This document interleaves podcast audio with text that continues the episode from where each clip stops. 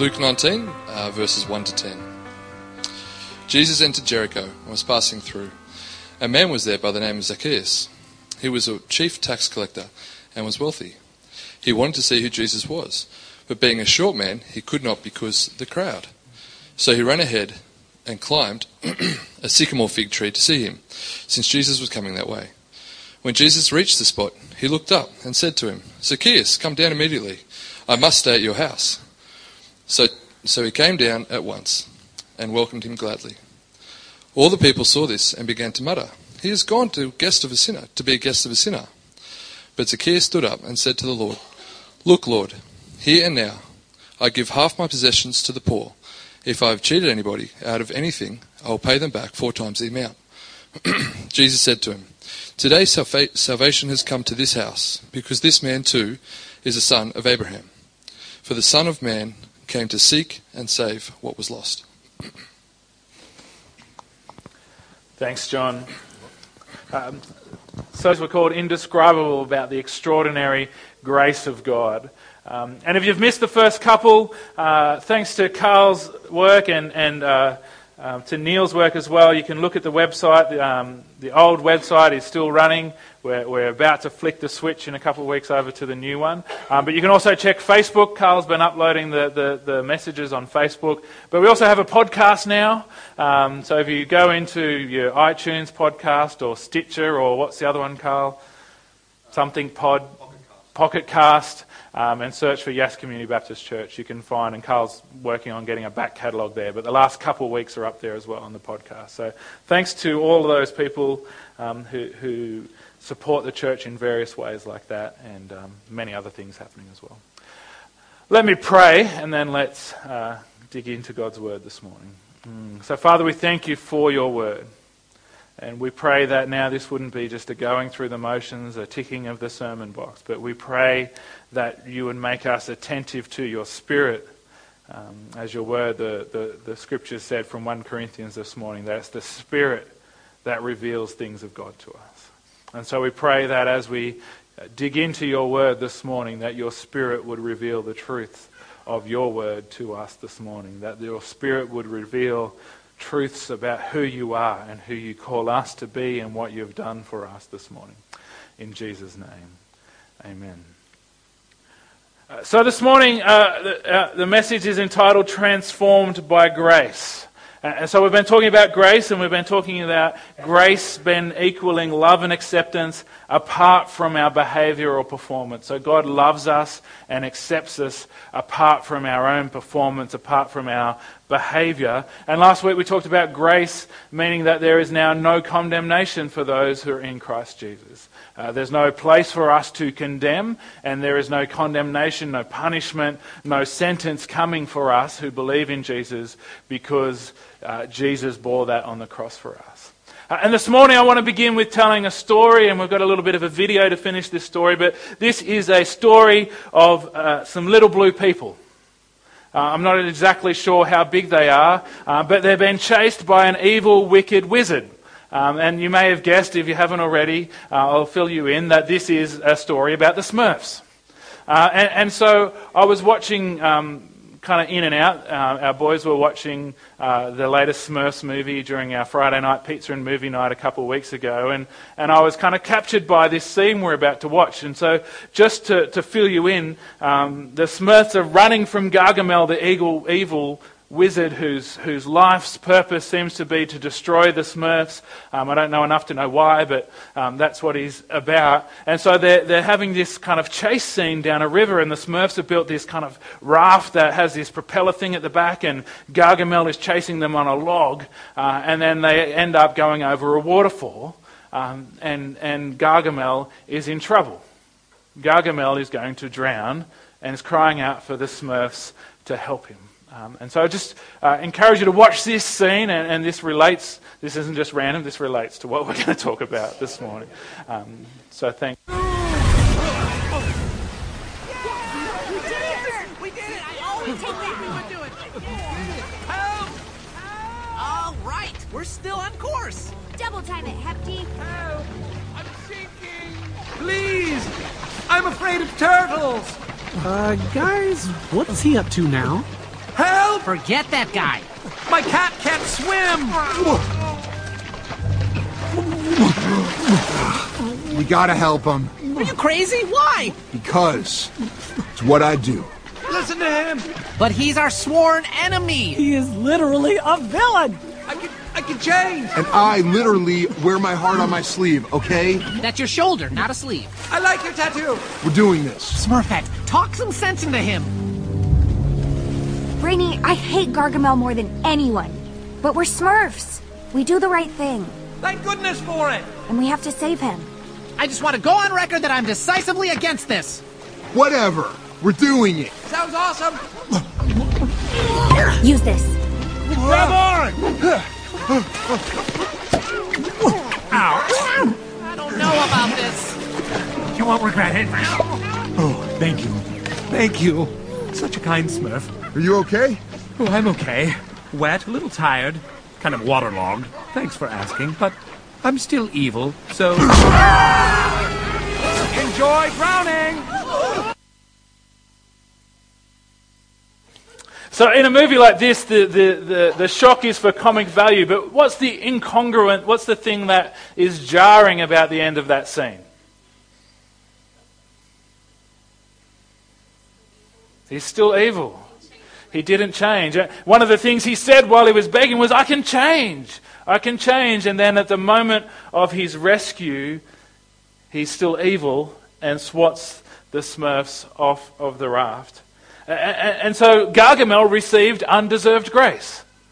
He did nothing to deserve being rescued, but the Smurfs rescued him, but he didn't change his behavior. He stayed exactly the same in response to grace.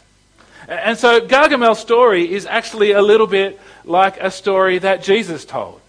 Not involving little blue people and wicked wizards, but what we'll often call the story or the parable of the unmerciful servant. And so we're going to get to what John read to us this morning, but we can read the unmerciful servant in Matthew chapter 18.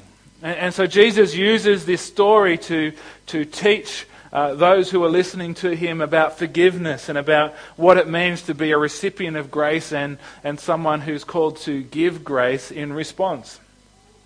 And so Matthew chapter 18 verse 23, Jesus says, "Therefore the kingdom of heaven is like a king who wanted to settle accounts with his servants.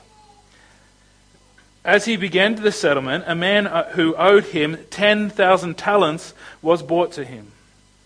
Since he was not able to pay, the master ordered that he and his wife and his children and all that he had be sold to repay the debt." And so this man had a debt that he could not repay.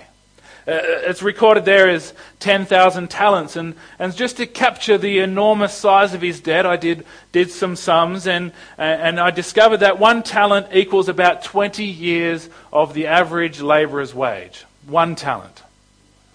And so this man owes 10,000 talents. And so that's 200,000 years of the average wage of the time that this man owes his master.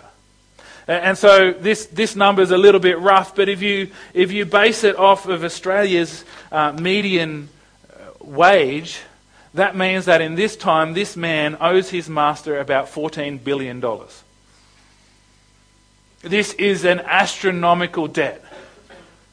Jesus' listeners would have been shocked at the figure that he mentions. 10,000 talents is owed. This is not just a debt that this man lacks the capacity to repay.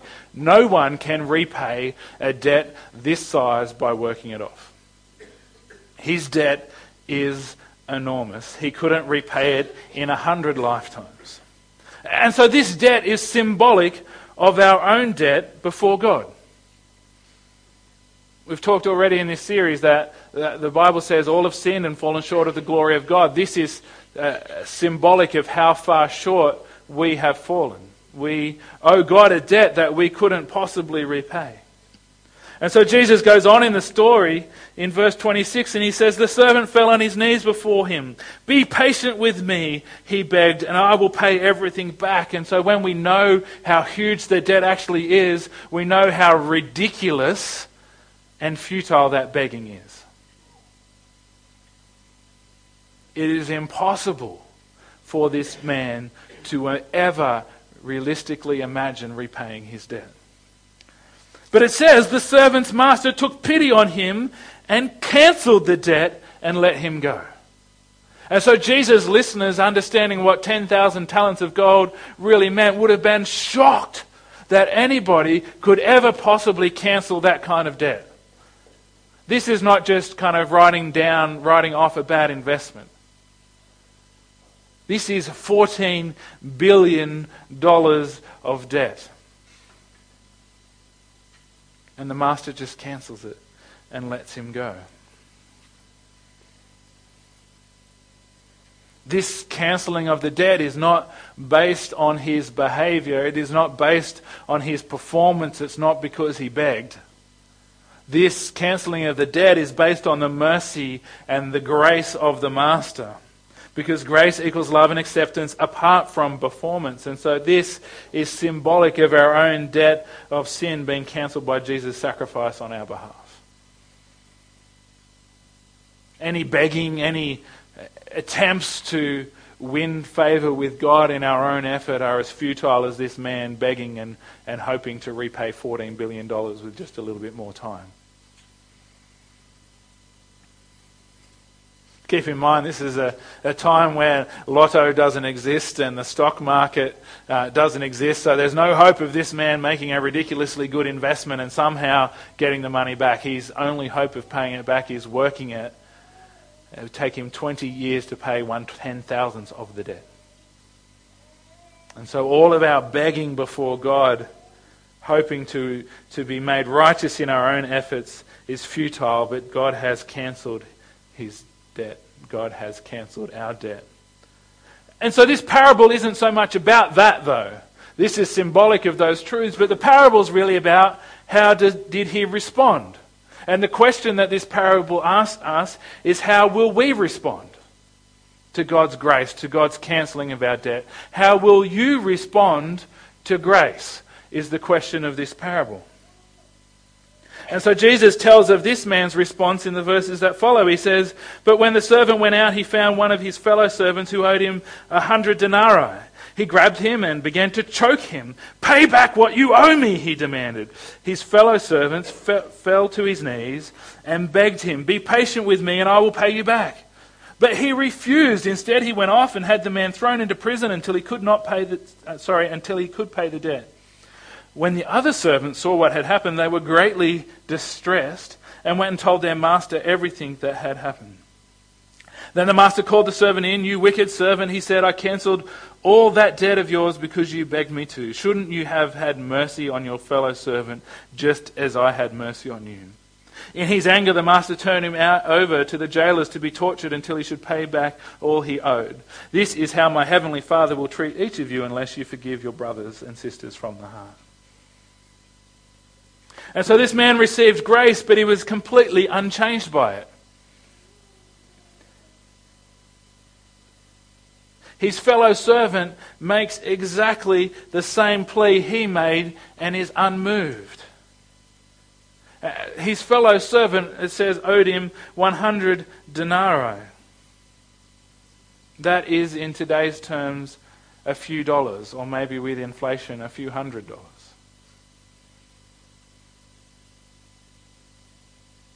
Insignificant, ridiculously small compared to $14 billion, compared to 10,000 talents. And so the servant who received mercy is unchanged, and even the moment of his fellow servant saying exactly the same words he said before the master who cancelled his debt doesn't jog his mind to think, wait a minute, maybe I should behave differently now. And so those who saw it were rightly shocked by it.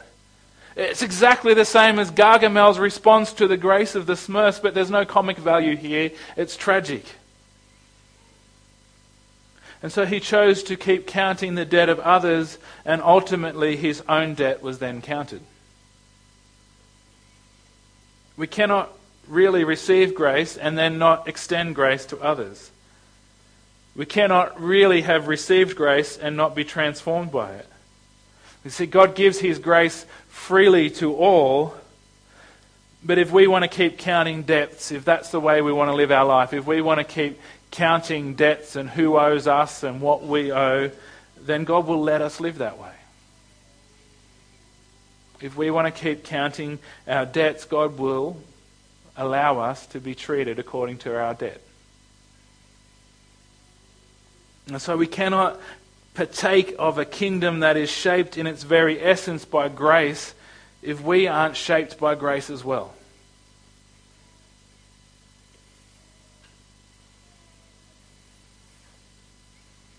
It's not that we need to perform to keep grace, because grace equals love and acceptance apart from our performance and behavior. But it's that if we're not shaped by grace, if we're not transformed by grace, then that's evidence that we've never really truly received the grace to start off with. Grace in its very nature transforms us. It completely transforms our performance and behavior. And so Jesus told this story with all the shock value of Gargamel swatting the Smurfs off the raft. This story was told by Jesus to shock his listeners into realizing how measly and pathetic it is of us to hold others to account when we have had such an enormous debt go free.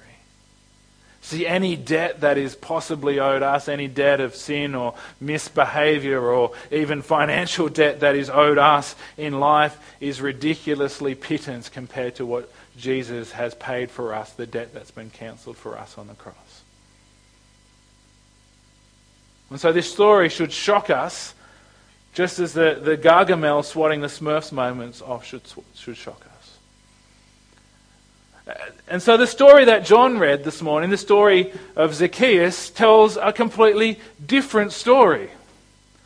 It tells the story of yet another Gargamel, but of a Gargamel who responded in a different way to grace. Just to refresh our memory from Luke chapter 19, verse 1 to 4, we're introduced to this other Gargamel named Zacchaeus, and it says, Jesus entered Jericho and was passing through. A man was there by the name of Zacchaeus. He was a chief tax collector and was wealthy. He wanted to see who Jesus was, but being a short man, he could not because of the crowd, so he ran ahead and climbed a sycamore fig tree to see him, since Jesus was coming that way. And so this introduction, this is a true story. This is not a parable anymore or an illustration from Jesus. This is a story of a real man named Zacchaeus encountered with Jesus. And so the story gives us a few details about who Zacchaeus is. And firstly, he's a Jew. His name Zacchaeus marks him as having been someone from Jewish heritage, and he lives in a town named Jericho, which is not far from Jerusalem. He is a Jew, but he's also a tax collector, which means he's a traitor to his own people. He's serving the Roman Empire in collecting taxes on behalf of the oppressor from the oppressed. And it says he's a chief tax collector, which means he's in charge of others, or that is at least very good at what he's doing. The other sign that he's very good at extorting money from the people is that he's wealthy. Not that wealth is bad, but if your means of wealth is collecting taxes from your people that are owed to Rome, the indication here is that he skimmed a fair bit off the top for himself. And so though this man Zacchaeus is described as wealthy, he's just like the man in the parable. He's just like Gargamel. He has an enormous debt that he could never possibly repay. Not a financial debt, but a debt of sin. And so in 5 to 7 it says, though, when Jesus reached the spot where Zacchaeus was, he looked up and said to him, Zacchaeus, come down immediately. I must stay at your house today. And so Jesus' action here is that of love and acceptance for someone who did not deserve it. We don't really grasp in our culture the significance of table fellowship, of hospitality in someone's home. In this time, no one would eat with someone unless they were able to affirm that person. And so the way that I would show that Abraham's in the right and Carl's in the wrong is that I'd be prepared to go and eat with Abraham and spend time in his house, but I would never go to Carl's house. That's not actually true of these people. Hopefully you understand that. Carl makes these delicious, slow-cooked, like golden syrup dumplings. Just not a hint there at all, Carl, but very good. But so table fellowship was a way of affirming a person or rejecting a person as good or bad. And so Zacchaeus, though he was wealthy, living in a Jewish city of Jericho as a tax collector and as a wealthy tax collector, would have been a complete outcast in Jewish society. He would have been welcome at nobody's table, much less anyone ever dreaming of going to Zacchaeus' table. Especially a prominent religious leader. But when Jesus stops at Zacchaeus, he says, "Zacchaeus, I must stay at your house today." This is an enactment of unmerited love and acceptance that's not at all based on Zacchaeus' performance or behavior. It's an act of pure grace.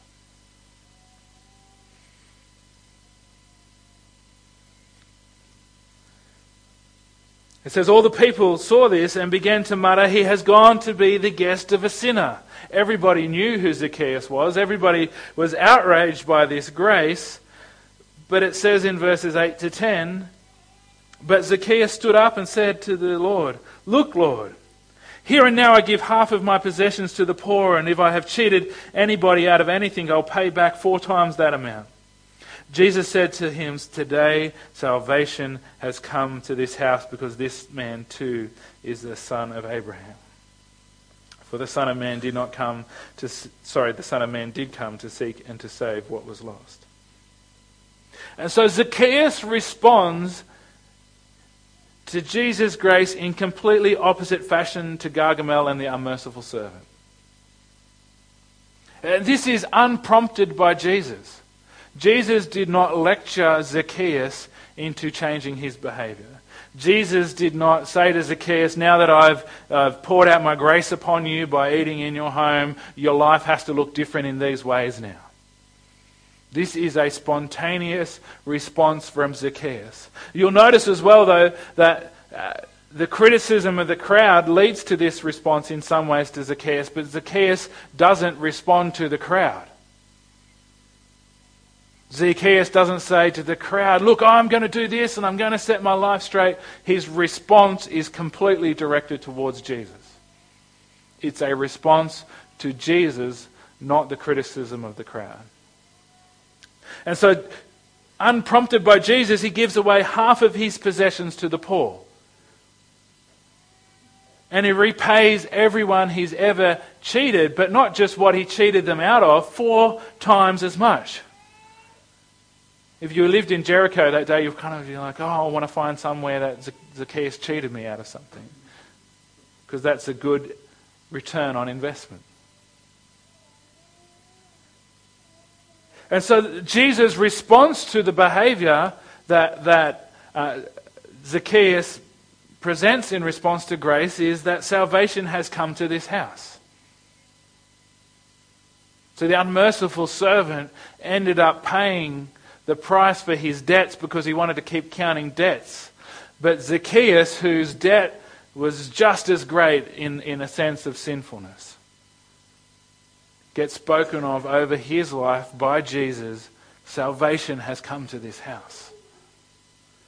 And so what we see in Zacchaeus should be the natural response to grace. The grace that Jesus offered Zacchaeus in undeserved love and acceptance transformed him. It transformed his behavior. It transformed Zacchaeus not just into a recipient of grace, but a conduit or a pipeline of grace to others. And this is the effect that grace should have on every single one of us. Grace truly received makes us a Zacchaeus, not a Gargamel. Grace truly received transforms our behavior. This is the effect of grace. This is the outcome of grace. Paul, an apostle who wrote so much about grace, described the outcome of grace in his life using these terms. In 1 Corinthians 15 verses 9 to 10, he speaks of a life, his own life, transformed by grace.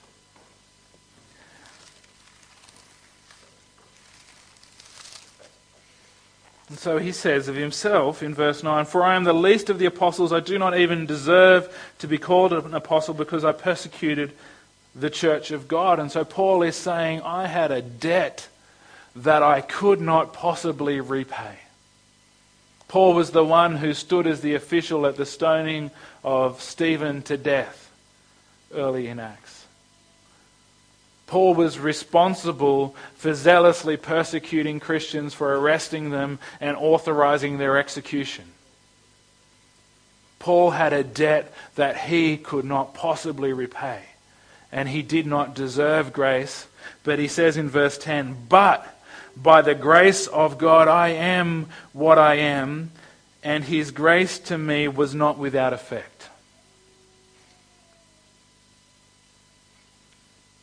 And so this morning I want to encourage you with Paul's words that you let God's grace to you be not without effect.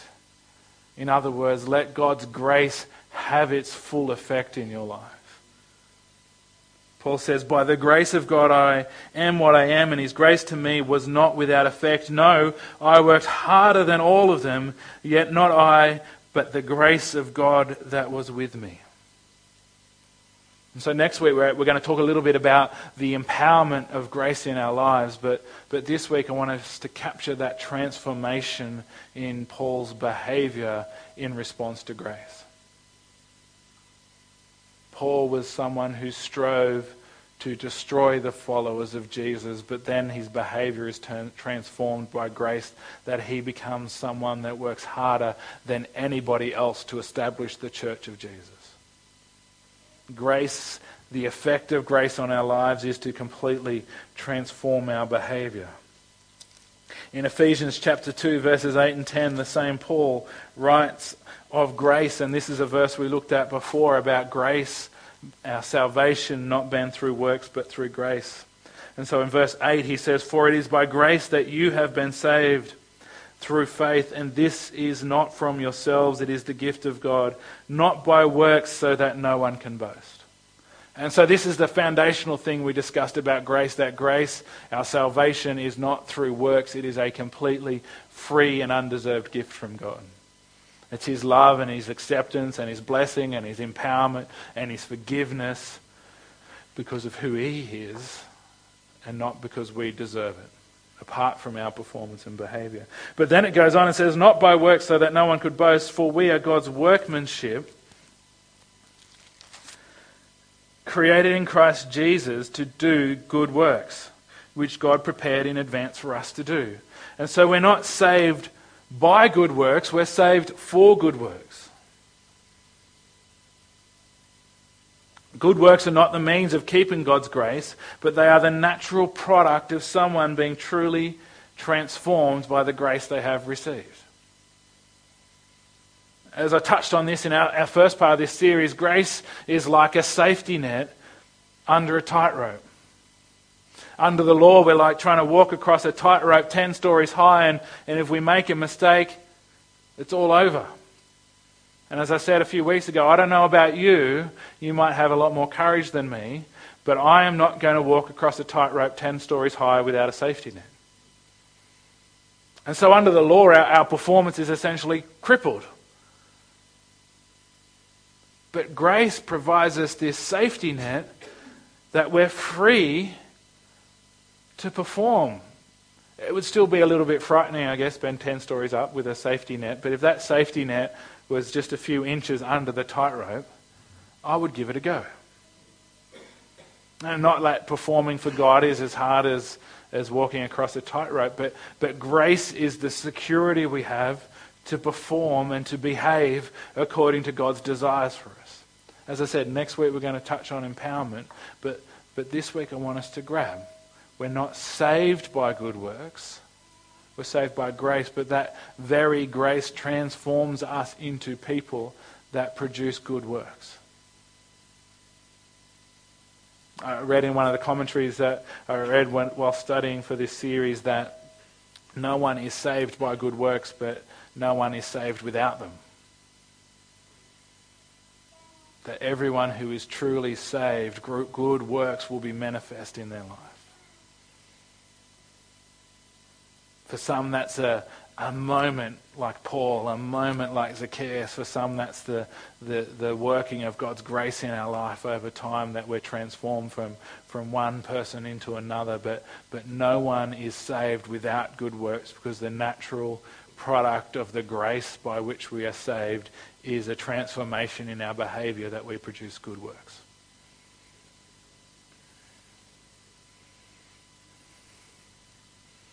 Grace is our safety net that we might step out and be performers of good works for God. In 2 Corinthians chapter 5, verse 17, some of you may be familiar with this verse, but Paul has a particular language he uses to describe the transformation that happens in our life because of grace. And so in 2 Corinthians 5:17 he says, "Therefore, if anyone is in Christ, they are a new creation. The old has gone, the new has come." And so profound is the transformation that happens in our life when we come to Jesus, when grace becomes a part of our experience, that Paul uses the language of being a completely new creation. That there is no connection between the old and the new, that we are completely made new. The familiar, more modern day language perhaps, which comes from a reference to a different part of the New Testament, is that phrase "born again." That we are born again, a new and totally different person when we come into contact with God's grace. And so I began this series by talking about grace being a whole new world. That grace is not a paradigm or a worldview that gets bolted onto the performance paradigm.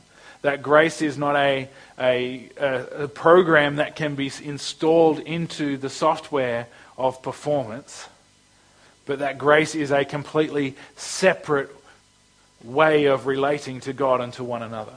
That grace is a whole new world. And so this week I want to add to that the idea that in this whole new world, we become a whole new creation. We are made completely new. We can't operate under the old paradigm in the new world.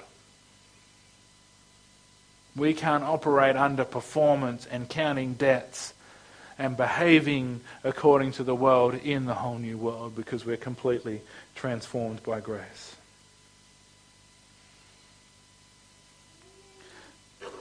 Therefore, if anyone is in Christ Jesus, they are a new creation. The old is gone, the new has come.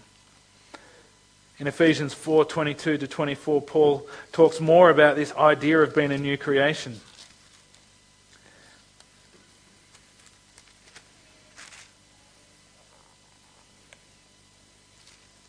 And he says this, reminding the church in Ephesus what he had taught them about being transformed, becoming new creations. And he says, "You were taught with regard to your former way of life to put off your old self, which has been corrupted by its deceitful desires, to be made new in the attitudes of your mind, and to put on the new self, created to be like God in true righteousness and holiness."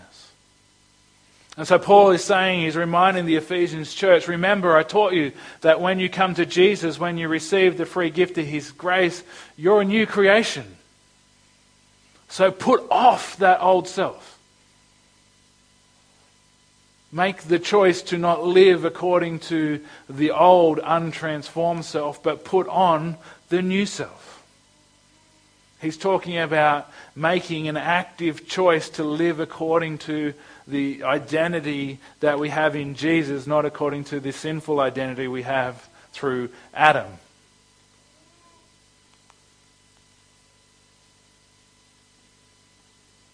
Adam being the first person to lead humanity into sin with his wife Eve. And so grace is a supernatural transformation that happens in our life, but Paul also says, put off the old and put on the new. Put off the old and put on the new.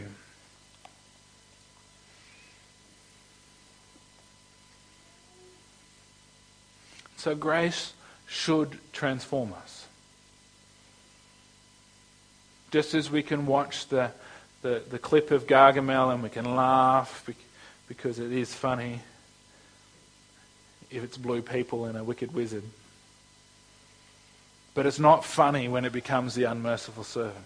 It's tragic. And it's not funny when it becomes us.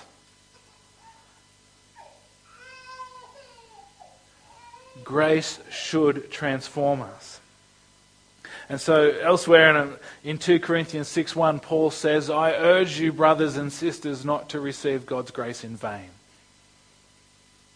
Not to be like the unmerciful servant, to have the opportunity to have our debt cancelled by Jesus' sacrifice on the cross, but yet not lay claim to it through being transformed by God's grace. Allow God's grace to transform you. Allow God's grace to shape who you are and the way you behave. If we're truly shaped by grace, we become a conduit, a pipeline of God's grace to others. Grace should shape everything. Over the last couple of weeks, I've spoken about the day in which Sweden kind of shifted from one side of the road to the other, and that's been a metaphor of how we shift from kind of performance-based thinking to grace-based thinking. And I'm going to continue the road theme as we finish this morning, but I want you to think of exit ramps and highways, which, because we live in Yass, it's a helpful... we all live quite close to one of the major highways in Australia. And so the thing I want you to think about with that is that our patterns of behaviour become highways. If we live according to the ways of the world, if we live according to a performance paradigm, if we live according to counting debts and behaving in particular ways, those become a highway of behaviour in our life. That is the easiest pathway for us to follow. Neurologists will talk about neural pathways and brain pathways and things like that repeated behaviours become easier. It's almost like an autopilot. It's why you can think, I've got to go to my bedroom to grab that book, and arrive in your bedroom and forget why you were there, because your brain has a neural pathway that you can hit play on that says walk to the bedroom. And then your mind can go off and think about other things while it's doing that. And so our patterns of behaviour become highways. And that's what our old self is like. They're the highways. And so if we're trapped in a performance paradigm behaviour, if we're trapped in a counting debts behaviour, if we understand theologically that God has cancelled our debt, but yet when someone slights us somehow, we cannot let go of that, that's an old self pattern of behaviour, then we need to develop some off-ramps. We need to develop some change patterns of behaviour with God's grace empowering us. And the thing about off-ramps is, in a neural pathway sense, in a renewing of the mind sense, is they will at first seem like a dirt road that's difficult to find while you're flying along the highway. If you are shaped in your patterns of behaviour by the ways of the world, it will be hard to find the off-ramps. But let me encourage you, as you continue to choose to let grace transform you, those off-ramps will become the highway. that God, with his grace, as you choose to partner with him in putting off the old self and putting on the new self shaped by grace, that the grace pathways in your life will become the highway.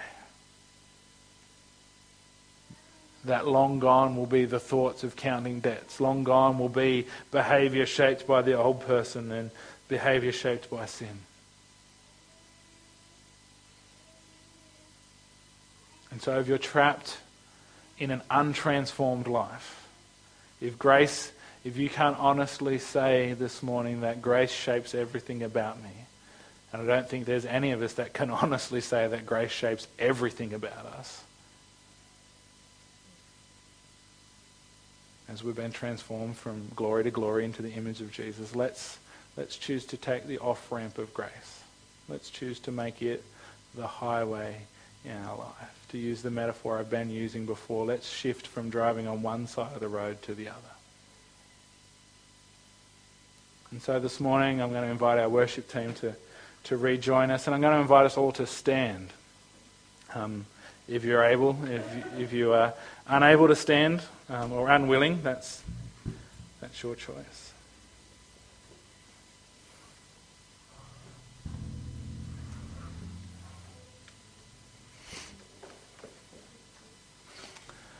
And so grace means that you are completely loved and accepted by God apart from your performance and behavior. Grace means that you are completely loved and accepted by God apart from your performance or behavior. Grace means that there is no condemnation for you if you're in Christ Jesus. And so this morning, as we worship to finish off this part of our time together, and as we lead into that, I want to pray that God would transform us afresh this morning by his grace, that he would make more complete in each and every one of our lives the transformation of grace in our life. Where there are areas of our life where there's a highway of old self-behavior, I want to pray that God would lead us to the off-ramps, lead us to develop what Romans 12 calls renewed minds, that our pattern of thinking and being would be reshaped by grace. So let me pray, and then let's worship together and invite the Holy Spirit to come and minister grace, transforming grace into each of our lives.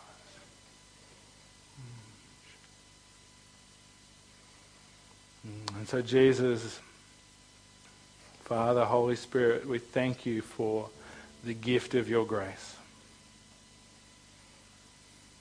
I just pray that you this morning bring us into fresh awareness of the enormity, the size of your grace, the $14 billion debt that we couldn't repay, that you cancelled for us on the cross. And I pray that you would make us full recipients of your grace this morning, that we would be transformed in every single way by the gift of your grace, that we would be as Zacchaeus, not as the unmerciful servant, that we be as Paul, who was transformed by your grace, not as Gargamel. And Father, I pray this morning that by your Spirit you reveal to us old patterns of thinking and behaving that exist in our life, and that as we worship you this morning, that you would create new off-ramps, new highways of grace-shaped behavior.